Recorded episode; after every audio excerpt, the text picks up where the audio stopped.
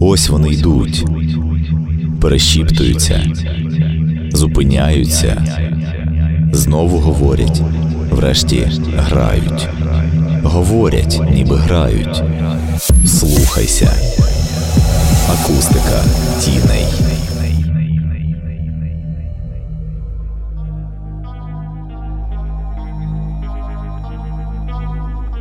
Партнер запису Барлога Рекордс. Інформаційний партнер Територія.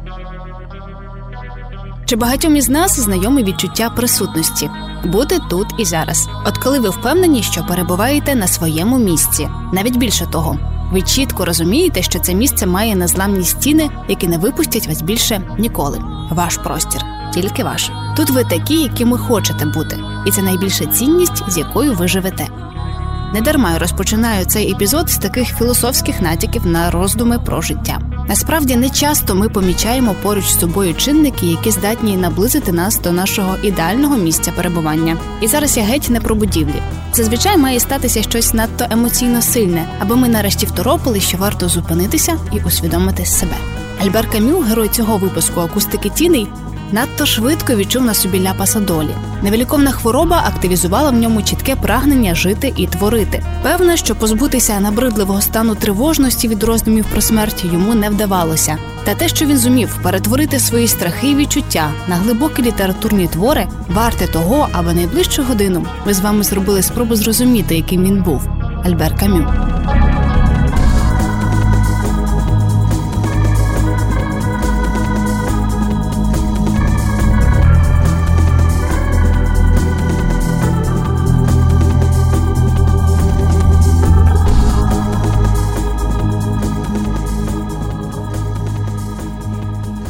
Якби я його уявляла, точніше, такий, яким я його уявляла, тоді коли читала, чому уявляла його собі десь чоловіком років 40, мабуть, найближче от до головного героя, чому цього лікаря. Яна Сотник, перекладачка. Це людина освічена, людина інтелігентна, людина глибока.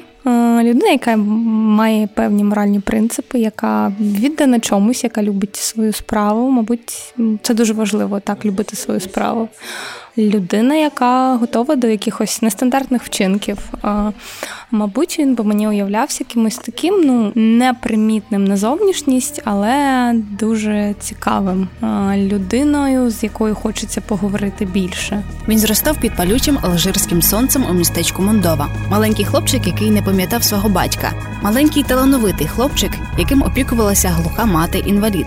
Юнак, який мріяв стати відомим футболістом і віддавався цьому сповна, встигаючи опріч цього тяжко працювати, аби сім'ї було за що купити хліба. Важко однозначно стверджувати, якими були дитинство та юність Альбера Камю. З одного боку, тотальна бідність не давала відчувати себе цілком щасливими, але з іншого улюблена справа і неймовірна природа, які надихали з кожним днем дедалі більше. Камю народився 1913 року в Алжирі у родині ільзацького фермера іммігранта і іспанки. Олена Копчинська, літературознавиця перекладачка. Це було населення французького Алжиру, так звані франко-алжирці, тобто люди, які поколіннями а, проводили в еміграції. Так, їхні батьки, прадіди, діди е, відправилися свого часу в 19 столітті для е, колонізації е, Північної Африки, і там осіли, створивши свої ферми, свої плантації, так розбудувавши таку цілу французьку інфраструктуру в осерді Алжиру арабського. Так дійсно. Життя Кам'ю це велика загадка. Про нього було написано дуже багато біографій. Зокрема, найбільш відома біографія його 96-го року, ем, яку написав Тод Тетяна Огаркова, викладач французької літератури Києво-Могилянської академії. Загалом дійсно життя Кам'ю дуже багато пояснює про його творчість. Його батько загинув під час Першої світової війни, загинув під час військової операції. Камю його не пам'ятатиме, тому що йому було менше року в той момент, коли батько його загинув, його привезли в труні. Е, тобто він його ніколи не бачив. Його мати була напівнімою, тобто вона була неписьменною і вона фактично дуже мало говорила. І Камю всі свої книжки, до речі, присвячував матері, та, тій людині, яка в принципі не здатна була їх прочитати. І по-друге, е, оце мовчазне оточення, мати, яка не говорить, в нього був ще дядя, який теж мало говорив. І загалом це це походження з надзвичайно бідної родини. Це його мати працювала покоївкою, і в них не було грошей взагалі ні на що. Він спав в одному ліжку зі своїм братом. І, власне, ця бідність вона дуже сильно вплинула і на його філософію потім. Як людина, ну кам'ю, зрештою, еволюціонував. Анастасія Петушкова, літературознавиця. І, власне, народившись так у досить бідній родині в Алжирі, сформований власне е, тим соціумом, в якому він існував перші роки життя. Він потім багато говорив про те, що у літературі він висловлював те, що він всотував у цій місцині сонця і бідності, яку він називав Алжиром. І як людина він, зрештою, прагнув вчитися. Він був із жагою до знань, звісно. Життя в північній Африці справило на життєву філософію кам'ю величезний вплив. Олена Копчинська. Це були дуже суперечливі соціальні реалії. І спостерігаючи ці реалії, кам'ю навчився узгоджувати різні контрасти, так приміряти їх в якусь одну систему виструнчену. Наприклад, він стверджував, що злидні краще зносити там, де є нагорода спостерігати красу природи, повноту тілесного життя. Його сучасники згадують, що він не вважав себе хворим або нещасним, або обділеним, хоча б тому, що, за його словами, доля подарувала йому Середземне море, тамтешні зелені береги і золоті піски.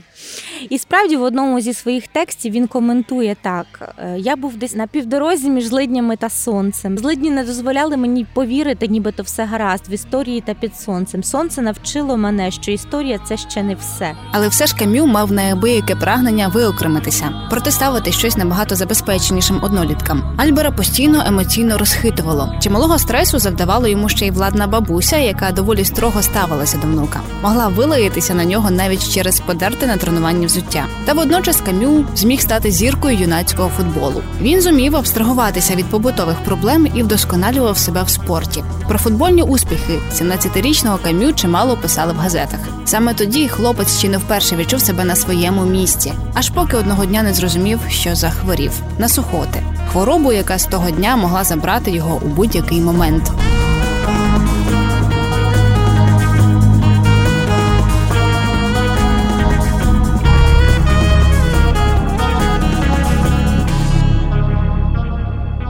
Він почав відчувати себе прокаженим, відмежованим від суспільства, лікарні, відмова від футболу, відсутність потрібного в той момент спілкування та підтримки усе це тривожило камі щодня, депресія.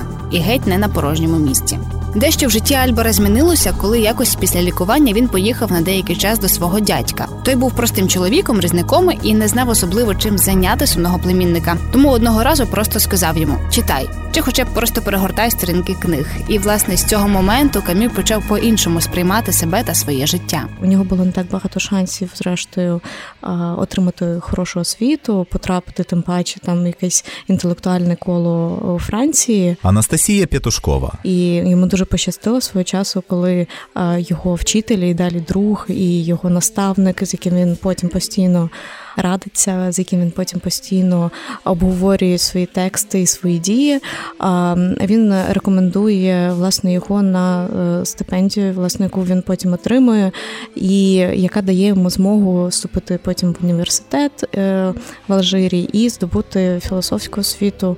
Він має змогу власне через це е, реалізувати свій письменницький потенціал. Власне до навчання Альбер повернувся на третьому курсі ліцею, коли дещо покращив своє здоров'я. Саме тоді їм почали викладати курс філософії, і Жан Гриньє, молодий учитель з новаторськими замашками, справді зміг сфокусувати кам'ю на літературно-філософській роботі. Він мріяв займатися філософією, він хотів бути викладачем. Тетяна Огаркова, але він не мав права проходити державні іспити і бути викладачем, тому що люди, які хворіли туберкульоз, вони могли їх передавати цю хворобу. Фактично, Кам'ю був змушений дуже рано почати заробляти собі на життя і приватними уроками, трохи згодом журналістикою, саме через те, що він не міг е, бути філософом. Тому от освіта його також вона є дещо іншою. Це є освіта самоука. е, людини, яка сама собі формує список літератури. Це людина, яка позбавлена фактично такого живого діалогу е, з викладачами, з професорами, з авторами книжок і так далі. Тобто, оця хвороба пов'язана з цією бідністю, так для нього дуже багато визначає також і в його філософії. Кам'ю асоціація зразу мораліст. Анастасія Петушкова. Причому це мораліст не тільки у плані внеску літератури, не тільки в плані стилю письма, але він як мораліст, власне, ще треба не забувати, що він журналіст, і що ці тексти журналістські, що його постійна робота в редакціях, що його постійна робота в описі різних подій, його робота щодо алжирських подій, його е, статті, його робота в підпільній. Е, періодиці під час окупації Франції, власне, це все е, вливається в його життєву позицію. І саме його життєва позиція е, вона потім повпливала на його конфлікти, дуже травматичні конфлікти його з комуністами, хоча він тяжів більше до них, аніж до націоналістів, також до його конфлікти з алжирськими націоналістами, яка взагалі була дуже досвідом таким непростим, через що він фактично став таким осібником, не маючи, так і не знаходячи під кінець життя того інтелектуального кола, до якого він би міг себе якось віднести. І ем, власне оці конфлікти вони базувалися саме е, на тому, що він не хотів поступатися своїми позиціями. Е, він сам міг досить сильно собі суперечити. Тобто, наприклад, спершу, колись е, перебуваючи на е, боці, власне, висвітлюючи події е, в Алжирі як людина, якій правда болить конфлікт, людині, яка не підтримує власне колоніалістську позицію Франції.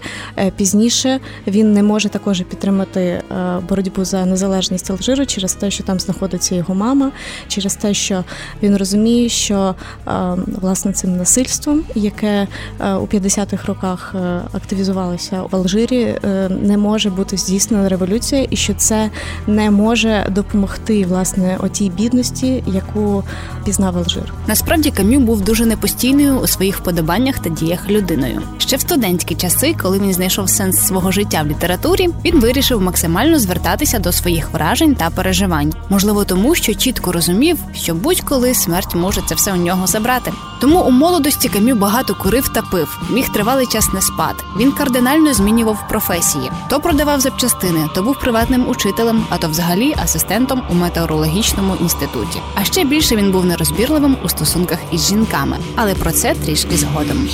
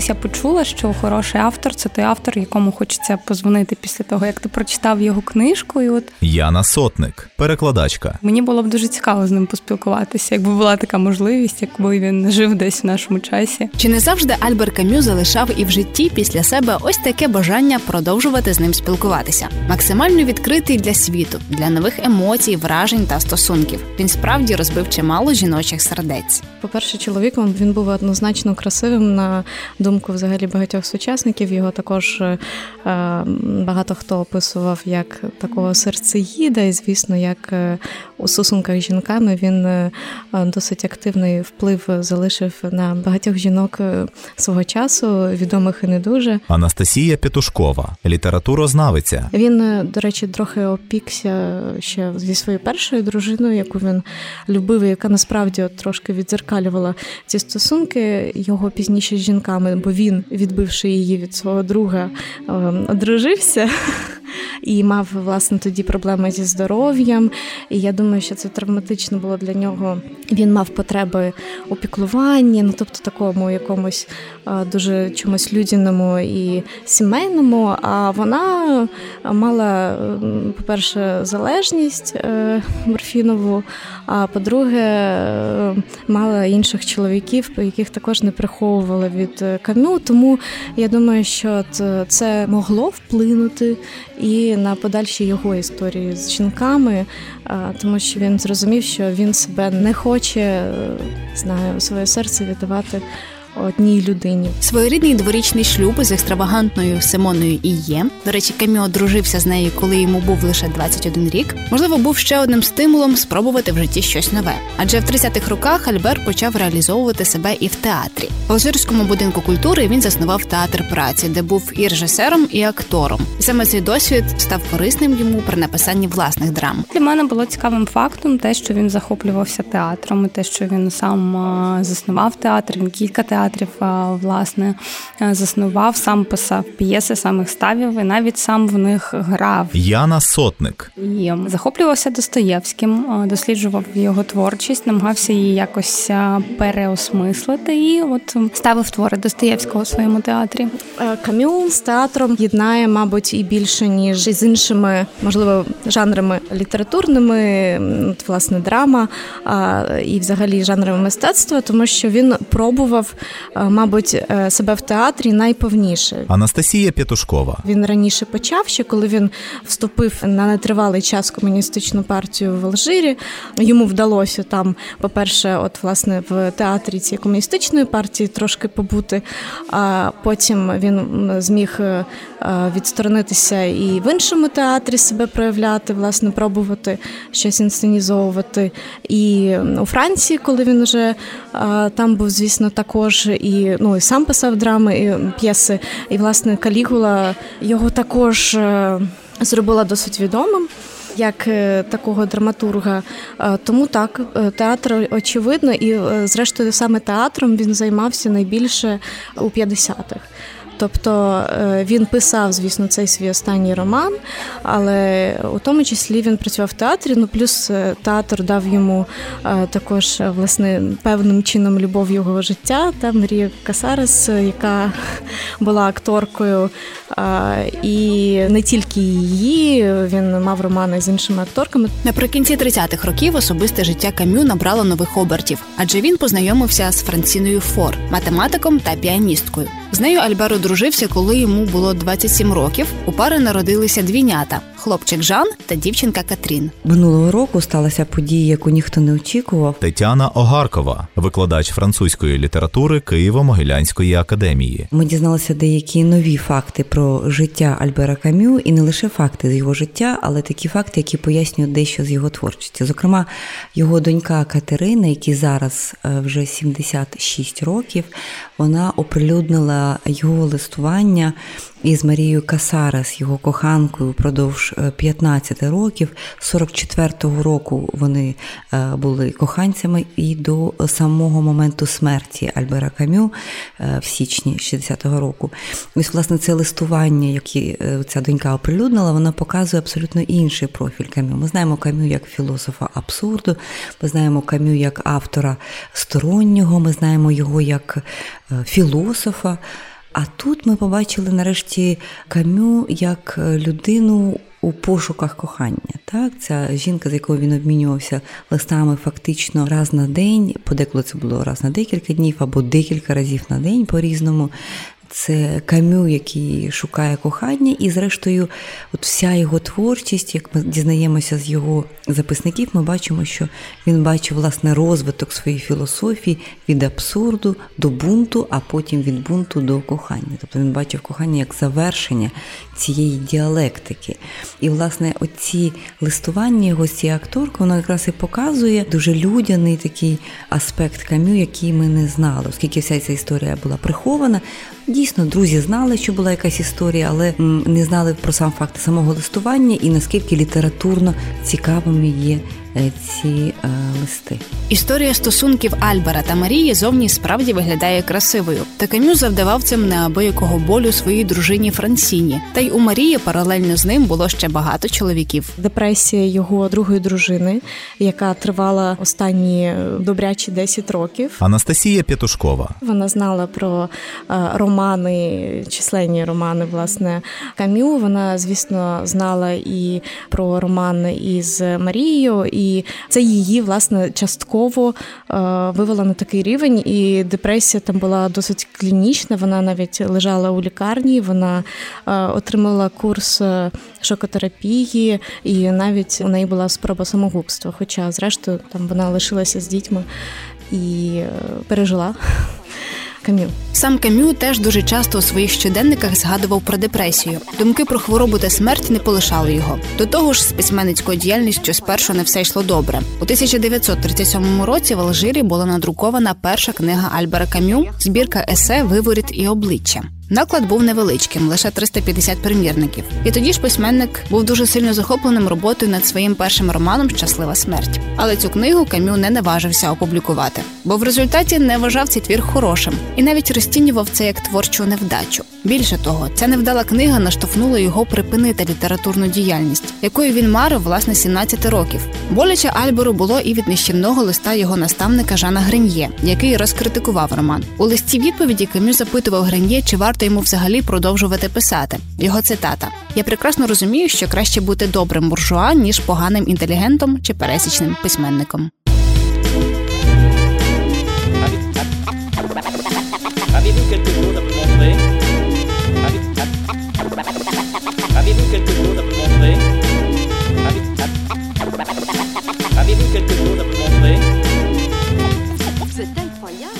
Якщо звернутися до його активної діяльності, Олена Копчинська, літературознавиця, перекладачка, то Кам'ю займався дуже багатьма цікавими речами. Наприклад, він свого часу керував самодіяльним театром, займався антинацистською пропагандистською діяльністю, долучався до руху французького спротиву, активно співпрацював із тогочасними прогресивними змі. У нього навіть був період, коли він вступив до комуністичної партії, яку він правда потім через три роки полишив. Е, займався різноплановою громадською роботою, любив е, дуже футбол. Е, дуже така була цікава в людини насичена діяльність. І писати Камю на щастя таки не полишив. Досить регулярно преса друкувала рецензії Камю на книги сучасних філософів і письменників. У 39-му році вийшла його збірка лірико-філософських есе про красу Середземномор'я. Тоді ж він активно працював над повістю Сторонній, драмою Калігула та великим філософським твором Міф про Сізіфа, що принесли йому широке визнання у Франції та поза її межами. Алжирські впливи, е, пам'ять про Алжир, ем, враження про Алжир е, все це стає невід'ємною частиною кар'єри майбутнього письменника і його світогляду. Олена Копчинська можна виокремити кілька таких великих контекстів, де відображається вплив Алжиру на творчу еволюцію митця. По-перше, це виразна чутливість до алжирської природи, яка за своєю суттю є середземноморською. І якщо ми, скажімо, пригадаємо там міфи, скажімо, давньої Греції, античний спадок, то ми зрозуміємо, що ця природа водночас дуже піднесена і водночас дуже земна. Е, цю природу він мав нагоду спостерігати у дитинстві, в юності, в свої зрілі роки, і е, алжирські пейзажі е, і ландшафти сформували його ставлення до довкілля, його ставлення до світу певною мірою філософські погляди. Якщо вдуматися, то вони відображають е, античний світогляд, в центрі якого стоїть е, людина. Да, Ми називаємо цю концепцію антропоцентризмом. Людина, яка є життєлюбом, яка сповнена віталізму, енергії, яка провадить активну е, діяльність, в тому числі громадську, яка займається самоосвітою, розвитком, ем, філософським самозаглибленням. І всі ці речі ми зчитуємо пізніше е, з творчої біографії митця. З приводу е, другого впливу, то тут можна сказати, що життя в Алжирі вигартувало в кам'ю стоїцизм. Він був дуже хворобливим юнаком, ем, хворів на сухоти, а пізніше, внаслідок застуди, е, захворів на туберкульоз.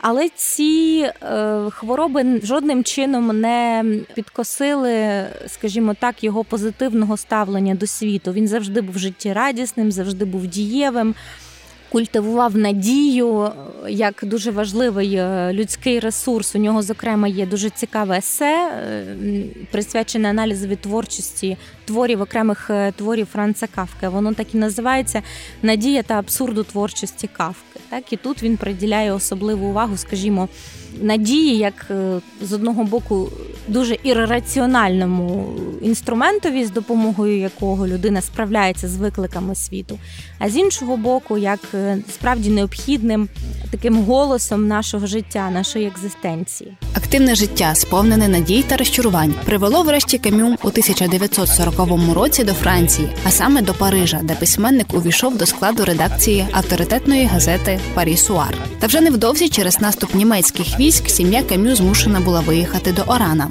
Тут Кам'ю активно займався громадською діяльністю, зокрема створив підпільну групу, що приймала політичних біженців із Франції. А коли повернувся до Парижа, долучився до підпільної боротьби з німецькими окупантами. Після доволі активної участі в русі спротиву під час Другої світової війни, коли він інформаційно підтримував учасників руху спротиву. Вони публікували газету, яка називається Комба боротьба. Тетяна Огаркова. Власне, деякий час Кам'ю був головним редактором цієї газети. Це була газета, за яку можна було потрапити у в'язницю і навіть е, бути страченим.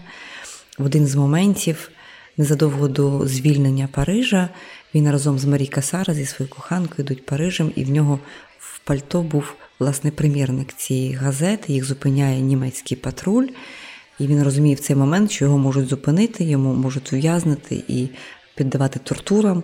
Він може видати своїх товаришів, і тоді він дуже вчасно. Е, оцей примірник газет, де він є головний редактор, він передає Марії. Жінок тоді не обшукували, в жінок тільки питали е, паспорт, і це його врятувало. Його обшукали, нічого не знайшли. Це було за декілька тижнів до звільнення Парижа від е, нацистів. Тобто, оцей момент активної ангажування Кам'ю це Друга світова війна.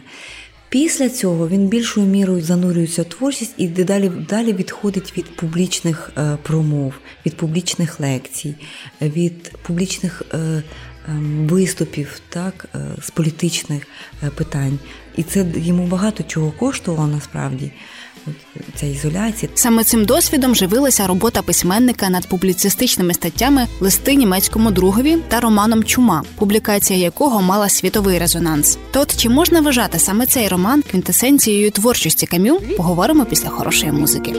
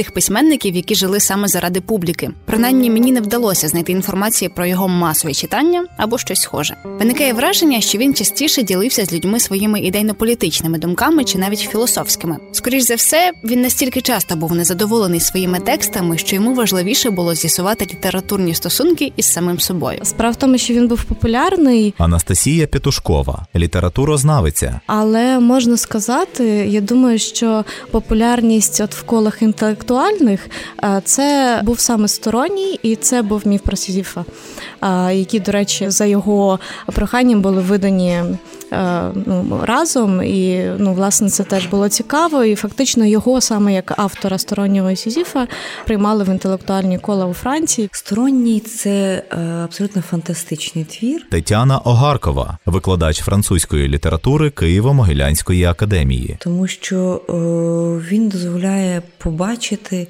Дуже цікаву ситуацію людини, яка відмовляється жити за певними законами соціуму, і що може бути наслідком цієї відмови бути як усі. Парадокс і загадка цієї повісті насправді Е, полягає в тому, що головного героя Мерсо, це головний герой, його зрештою засуджують до смертної кари. І за задумом, чому його засуджують до смертної кари? Тому що в один день він йде е, пляжем в Алжирі, він бачить араба і він його вбиває. І читач так і не розуміє, чому він вбиває цього араба. Так, що сталося? Да, у цьому якась квінтесенція абсурду. Це була доволі провокативна за своєю філософією повість. Олена Копчинська, літературознавиця, перекладачка про людину, яка є втіленням такої виразної екзистенціалістської філософії про самотнього стороннього в світі, який байдужий до нього. На той момент це а, взагалі філософія з протоекзистенціалістськими мотивами вже була доволі відома і поширена.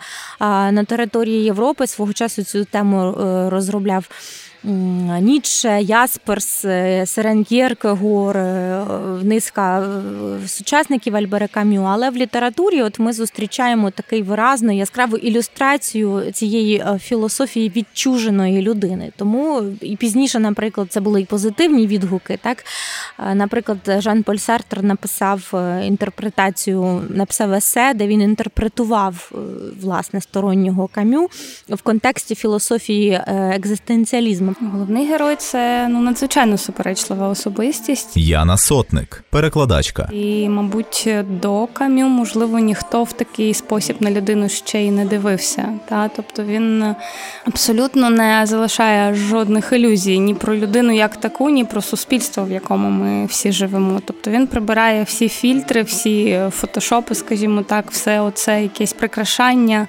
яке часто притаманно і людині як особистості і суспільству загалом. Та? І Мерсо це така людина, яка не намагається себе прикрашати, і цим він надзвичайно бісить оточуючих. Вони просто не можуть цього збагнути, як, як можна. І це такий герой, який з одного боку герой, з іншого боку, він абсолютний антигерой. Бо він байдужий до якихось речей, які є усталеними в суспільстві. Та, І певним чином ми можемо казати, що він має на це право, він має право там не плакати на похороні матері. Він має право не перейматися проблемами його сусідів, чи просто якось заради розваги перейматися ними. Він має право не кохати дівчину, до якої його вабить. Він на це все має право. Але чи має право він бути настільки байдужим, щоб вбити іншу людину? Зрештою, це вже велике питання. Тобто, з одного боку, це герой, це бунтар, це людина, яка йде проти системи, яка кидає виклик, і через це він надзвичайно симпатичний. Ми симпатизуємо йому, особливо коли от іде друга частина повісті. Ми бачимо суд і весь цей абсурд, який відбувається в ньому. Сторонній це книга, яка провокує нас. Ми змушені думати, чому симпатизуємо чи не симпатизуємо головному персонажеві. Чи можемо ми взагалі критикувати і обговорювати життя іншої людини? А раптом з нами щось не так, адже ми не готові щоразу бути справжніми навіть перед самими собою. А що вже говорити про наше ставлення до інших людей та подій? Власне, Мерсо абсолютно не вміє кривити душею і фальшивити, і саме ця чеснота стає серйозною перевіркою для суспільства, якої воно не витримує. Коли власне Мерсо судять не за те, що він вбив людину, Яна Сотник, не за конкретний злочин, його судять за те, що він не такий, як всі. І якби він покаявся, йому навіть готові були б простити це вбивство. Зрештою, там взагалі ніде не виникає цей нещасний араб, якого він вбив. Ця людина, начебто, просто не існує. Це якийсь факт. Та? І я не знаю, наскільки там справи насправді були тоді в Алжирі, але я думаю, що вбивство араба не судилося аж так суворо насправді. Просто особистість цього араба вона нікого не хвилює. Той факт, що він власне вбив людину, не аж так бентежить оточуючих, як те, що це людина, яка не кається, це людина, яка не бреше, це людина, яка не бреше, навіть розуміючи, що йому за це буде. І от це просто незбагненно для оточуючих. Це виводить з себе всіх, виводить з себе там і слідчого, і священник. Але з іншого боку, якщо подивитися, то все ж таки існують в нас е, речі, які цікавлять Марсо. Олена Копчинська. Зокрема, він не втрачає інтерес до простих тілесних радощів, їжі, сну, до кохання, в тому числі в його еротичному прояві. І е, увесь час, е, поки читач слідкує за історією Мерсо, можна помітити, що його оточують неймовірні краєвиди. Ми бачимо тут вічне дихання моря, розпечене сонце, золотий пісок пляжів, кепариси, які в тріумфі просто піднімаються над землею, цикади обабіч трав. І Мерсо захоплюється цією чуттєвою, такою дуже виразною, яскравою красою. Він розчиняється в цьому мікрокосмі, але одночасно, все ж таки, як е, написав е, Кам'ю, він гупає, стукає в двері нещастя. Сторонній це історія про те, чим ми можемо заплатити за те, що ми будемо відрізнятися від. Інших Тетяна Огаркова про стороннього сам Каміл дуже багато говорив. Зокрема, він говорив такі дуже е, загадкові речі. Він говорив, що Мерсо це можливо єдиний Христос, якого ми заслуговуємо. От доволі так незрозуміло. Але Мерсо, головний герой, стороннього це людина, яка зображена із середини, як ніби вона зображена ззовні. Тобто, це образ людини без внутрішнього світу, без знайомого нам. Е, внутрішнього світу, і власне оцей образ цієї абсурдної людини. Саме від цієї повної відчуженості Мерсо, людина абсурду, походить те, що відомий французький учений Барт визначив як нульовий градус письма. Написано твір короткими фразами, що прагнуть закруглитися, замкнутися на собі, щоб взаємоізолюватися. Насправді, повість сторонній створена в надзвичайно стриманому стилі, без особливих епітетів чи будь-яких інших тропів.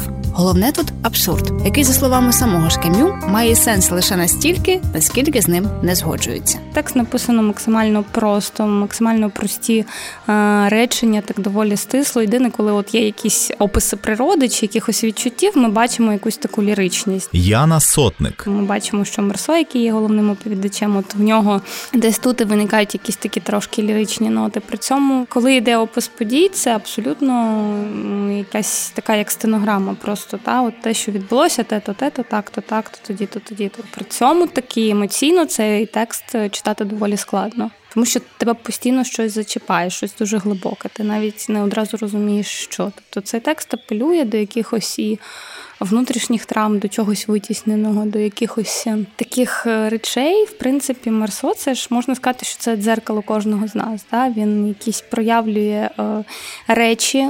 Які ми старанно в собі ховаємо, і саме тому, можливо, він так і бісить увесь цей суд, умовно кажучи, суспільство, тому що він їм показує те, що вони старанно намагаються сховати в собі, навіть самі для себе. І коли ти читаєш то ти теж стикаєшся з такими речами, які ти десь там свідомо-несвідомо в собі ховаєш тому емоційно читати його доволі складно. Не менш емоційно слабшим є найвідоміший роман Кам'ю Чума. Перші начерки до книги письменник зробив ще на початку 41-го року, коли вчителював вОрані. Через два роки Кам'ю завершив роман, точніше, перший його варіант, яким був абсолютно незадоволений. І лише після пережитого досвіду під час і після Другої світової війни письменникові вдалося вдосконалити твір настільки, що по 47-му році він нарешті з'явився друком. Це було його піком, саме його популярності серед читачів е, швидше. Це була, звісно, чума. Анастасія П'ятушкова. І е, він сам коментував це, що гірко, до речі, коментував, як власне він часто гірко висловлювався про тексти, які він уже написав. Він висловлювався, що чума розходиться поміж людьми як сльозливі жіночі романи. І він не вважав цей текст уже після його написання ідеальним. Він бачив там багато недоліків. І така популярність е, тексту чума вона його радше лякала і. Е, він боявся, що його сприймають надто такого як масового е, автора. Пише він її е, на момент загострення свого туберкульозу. Тетяна Огаркова. Тобто цей образ хвороби тут є центральним і дуже важливим. Тому що чума, як епідемія, так яка поражає власне все це місто, і це є роман про можливість боротьби із лихом. От тут чума постає такою потужною метафорою стихійної катастрофи, від якої неможливо врятуватися, і жертвою якої може стати будь-хто. І головне питання, яке є в чумі, це питання, як може діяти людина в таких обставинах. В чумі, окрім власної хвороби камю, загострення туберкульозу, який він лікує у Франції, перебуваючи в санаторії в горах, є також образ цієї нацистської окупації Франції, яку він бачить, яку він переживає. Е, Франція, яка є його другою країною.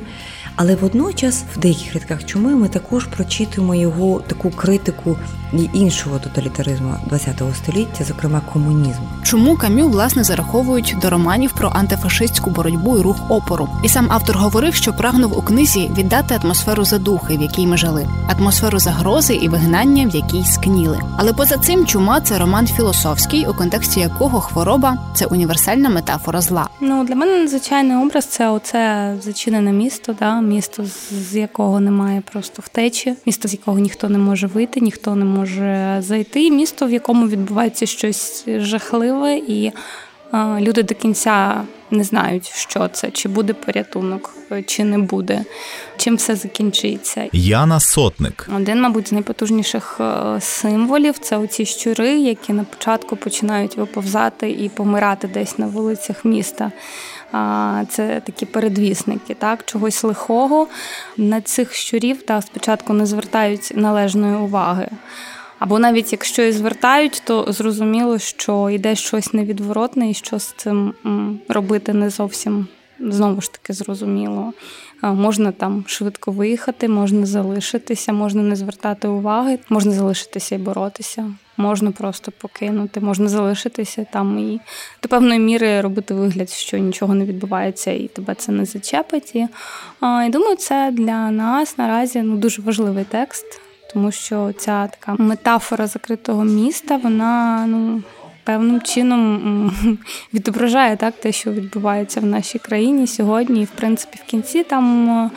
Герой розмірковує про те, що чума ніколи не йде назавжди, і люди після того, як чума вже скінчилася, радіють на вулицях міста. Він думає про те, що прийде день і мертві щурі знову виповзуть і почнуть помирати на вулицях. Тобто чума є таким дуже потужним об'ємною такою метафорою або символом, якщо хочете, лиха, який не має пощади, який може захопити усе і усіх довкола. Тетяна Огаркова. І знову ж таки, головне питання, як діяти в такій ситуації. Це зрозуміло, що це вічна е, тема, та вічна тема, яка не втрачає актуальності, тому що і сьогодні ми бачимо, що є е, тотальні виклики, глобальні виклики у вигляді війни, у вигляді пропаганди, у вигляді ем, ідеології. Так? І тут питання про те, як може діяти людина в ім'я свободи, і людина, яка має цю свободу всередині себе. Чума, по суті, про це. І зрештою, чума також започатковує цілу літературну традицію, так.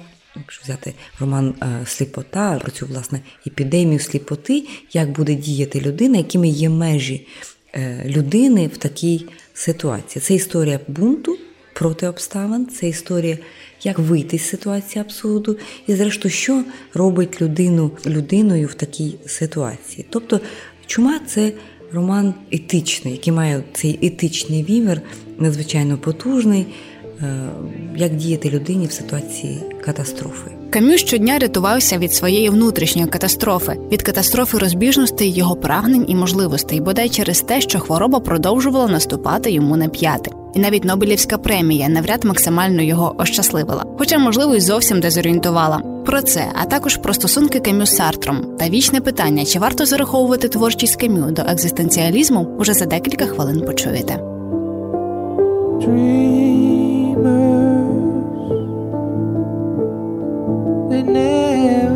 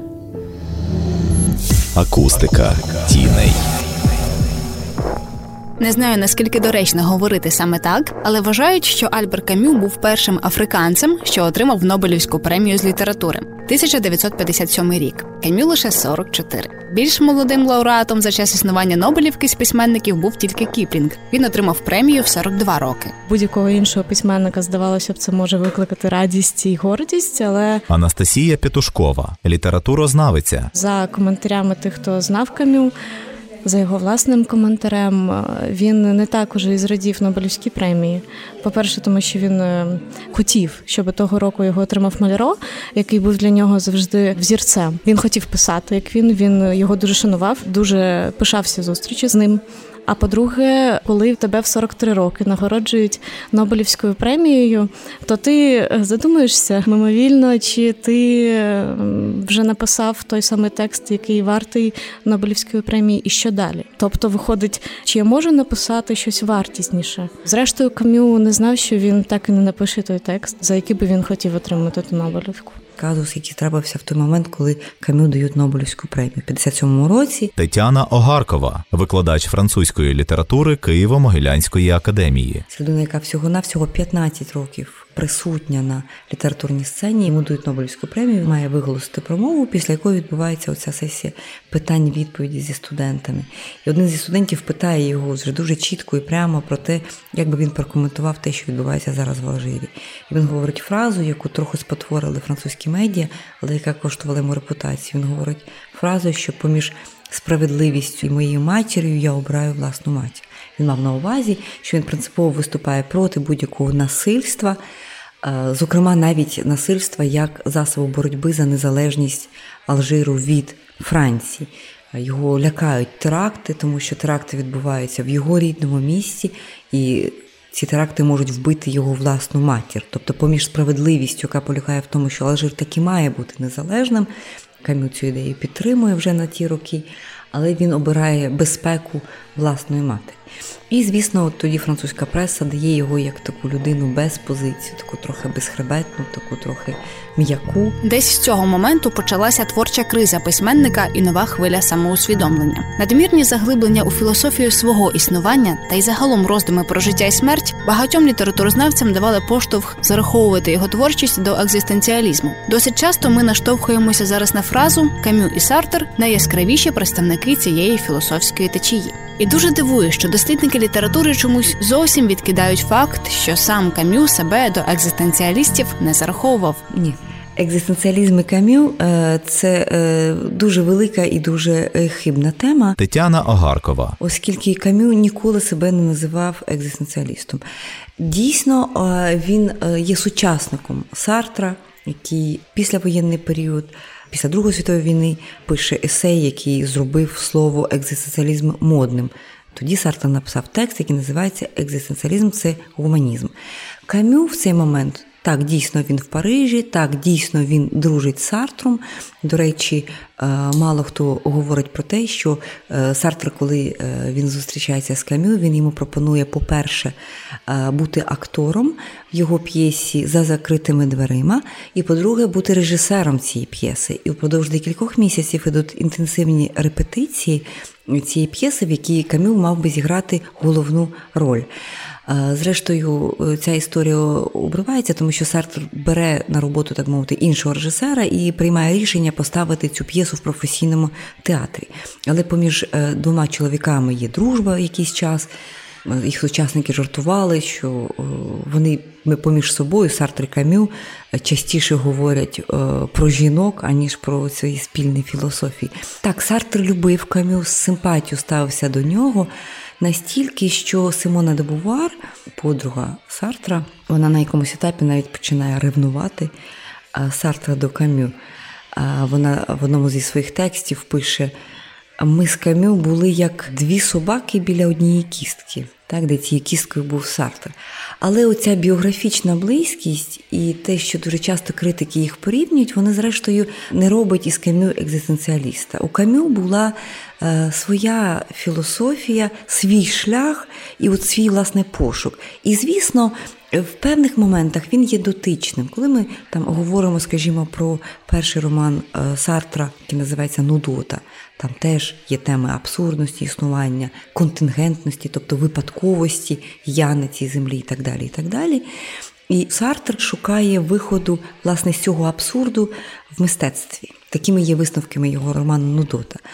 Кам'ю натомість, власне, із цієї стадії абсурду скоріше переходить до стадії бунту. Коли ми беремо його чому, скажімо, це є логічне продовження цієї стадії абсурду, це вже є бунт. Що може робити людина в ситуації усвідомлення абсурдності світу? Вона може повстати. Так, вона може повстати, власне, така широка метафора бунту. Сартер е, потім про Кам'ю казав, що він е, е, недостатньо компетентний власне у філософії, хоча Кам'ю мав філософську освіту. Анастасія Петушкова. Дуже часто аналізуючи Кам'ю, саме виявляють, що його художні тексти певних періодів вони супроводжувалися такими ніби філософськими домінантами, які він розкривав у своїх філософських есеях.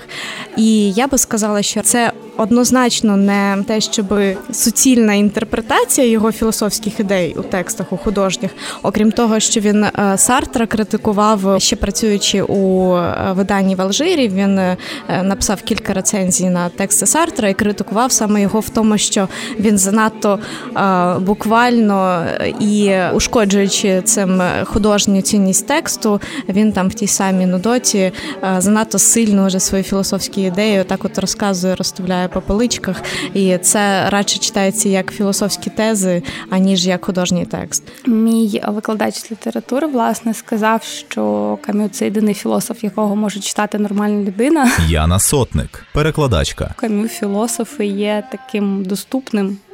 Таким ну популярним, якщо можна так сказати, та таким зрозумілим. І якщо ж все ж таки намагатися якось розмежувати, знайти якісь відмінності, то а, ясно, що кам'ю філософ проговорює ті речі, які не проговорює кам'ю письменник. Кам'ю письменник дає якісь замальовки, дає якісь а, ситуації, які наводять на роздуми зображає щось, з чого нам пропонується зробити якісь власні висновки. Натомість Кам'ю філософ конкретно проговорює, да, що людське життя це абсурд. Коли ми читаємо стороннього, ми я не пам'ятаю точно, чи звучить там це слово взагалі в сторонньому абсурд, да, хоч раз, але оця атмосфера абсурду вона просто є очевидною. Ми її зчитуємо абсолютно всьому. При цьому ну, Кам'ю філософ чітко каже, людське життя це абсурд. Він говорить про абсурдність е, людського існування. Він це розглядає з різних боків. Він пропонує якісь а, різні погляди на те, що таке є людське життя, в чому його сенс. А в творах він безпосередньо там не підіймає ці теми, не дає на них відповіді. Він раніше ставить запитання. І чимало питань виникає, коли починаєш думати про те, як вплинув кам'ю на світовий літературний процес, чи вдалося йому щось змінити в глобальному сенсі. Автор, який отримав Нобелівську премію, він принаймні має якесь місце в офіційному каноні авторів Нобелівських лауреатів. Це по перше, Анастасія Петушкова. А по-друге, Кам'ю таки е, мав сміливість певного часу, у тих же 50-х роках, е, стати в опозицію до Сартра, і це насправді збурило.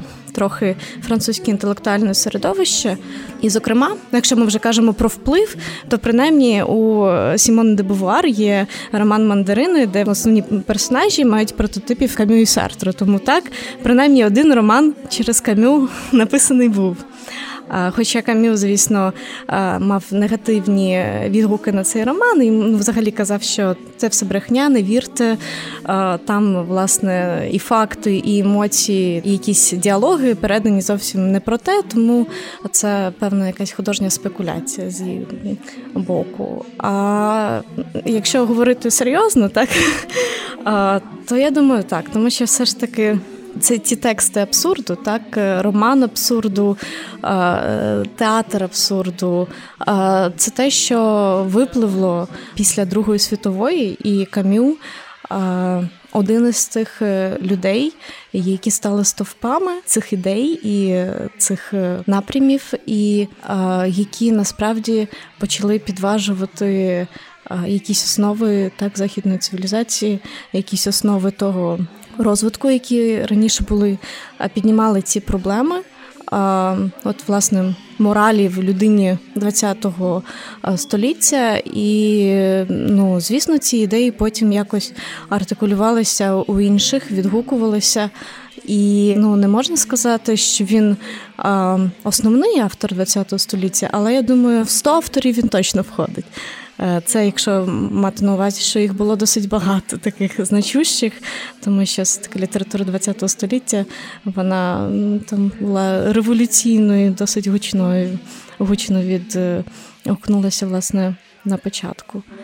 Е, століття. Знаковість е, кам'ю дуже важко переоцінити для покоління французьких письменників 70-х е, років. Олена Копчинська, літературознавиця, перекладачка, тому що це було покоління, народжене буремними подіями студентської революції 68-го року, яку ще називають часто червоний травень 1968-го. І письменники цього покоління були покликані переосмислити причини затяжного занепаду тих наслідків, наслідків, що принесла ця революція. Кам'ю як письменник е, завжди викликав е, багато дискусій. Tетяna Огаркова, тому що Кам'ю дуже часто презентували як філософа, і дуже багато було дискусій. От Кам'ю і світова література.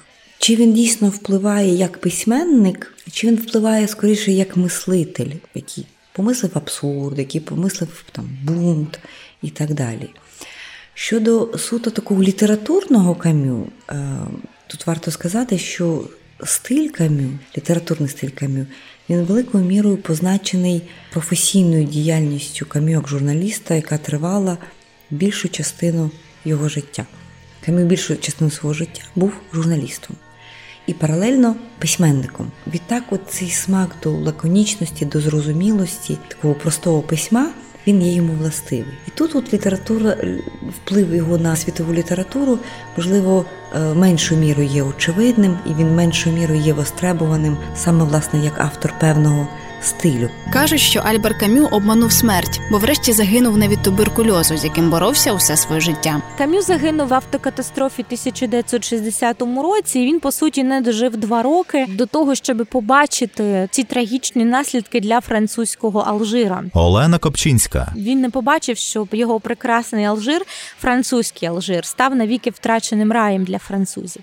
А ось ціле покоління його співвітчизників ем, П'єнуар, вони були вигнані із землі своїх предків-колонізаторів назад до тепер уже чужого і холодного дому Франції.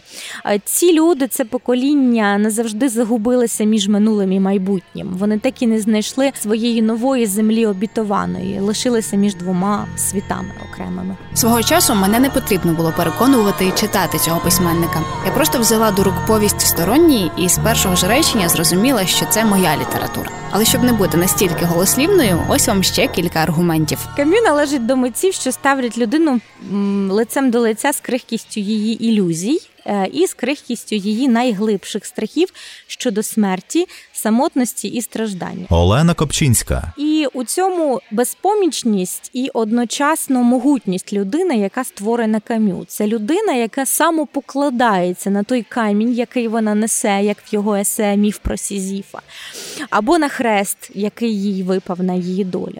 Щоб стати прихильником його прози і його філософії, треба мати певну відвагу і мужність. При цьому не будучи повністю самодостатнім, адже бути повністю самодостатнім неможливо, як ми знаємо, в цьому трагедія нашого життя, нашого буття, я б сказала так. А, Ну, як на мене, читати прозу Кам'ю це дорівнює до сходження в незнайомі гори у самотині, у сутінках, і лише від одного погляду на них може стати страшно або моторошно. Але е, не зважитися на це дорівнює самогубство. Попереду лише одна дорога. Ти розумієш, що вона виключно твоя, і лише ти обираєш бути тобі або не бути. Кам'ю варто читати. Тому що він вміє щось таке збурити, підняти в людині, в читачеві, що лежало десь глибоко. Яна Сотник, Він е, примушує замислитися, навіть якщо ти цього не хотів, він все одно примусить замислитися, і ще довго після того, як ти відклав книжку, ти будеш ходити, це перетравлювати, про щось думати, думати про своє життя, про те, що ти бачиш навколо, про суспільство, в якому ми живемо. Ти знаходитимеш якісь паралелі, шукатимеш якихось відповіді. Тобто він ну, спонукає до мисленнєвого процесу, і я думаю, що це означає, що він не просто хороший письменник, а дуже хороший письменник. Бо саме в цьому задача письменника і полягає, як на мене. Камю варто читати, щоб думати. Анастасія Петушкова, Камю варто читати, щоб потім обговорювати це з друзями, тому що це правда хороша тема. Причому фактично у кожному тексті. Камю не залишає вас байдужими, тому що він правда, от якісь вишуковує моменти, які цікаво обдумати. І е, камю, в принципі, можна також читати, щоб просто отримати ну, задоволення від читання, тому що він працював над своїм стилем. Його не можна сказати людиною, для якої стиль був набагато важливіший за зміст, але він, я думаю, це етичне, естетичне, в ньому переплітається е, досить на рівних умовах. І е, як для письменника він досить простий, але дуже наповнений е, якимись смислами. Тому камю варто читати для того, щоб вам було про що подумати і про що поговорити. The place we lived when we were young, in a world of magnets and miracles. Our thoughts strayed constantly and without boundary. The ringing of the division bell had begun. Long road and on down the causeway. Do they still meet there by the cut? There was a ragged band that followed in our footsteps, running before time took our dreams away. Leaving the myriad small creatures trying to tie us to the ground, to a life consumed by slow decay. The grass was greener,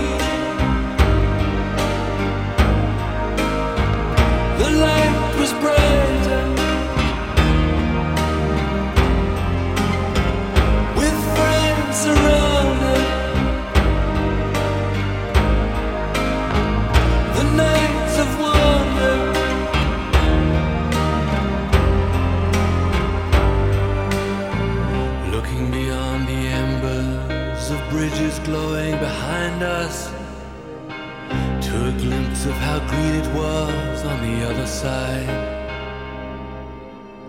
Steps taken forwards, but sleepwalking back again dragged by the force of some inner tide.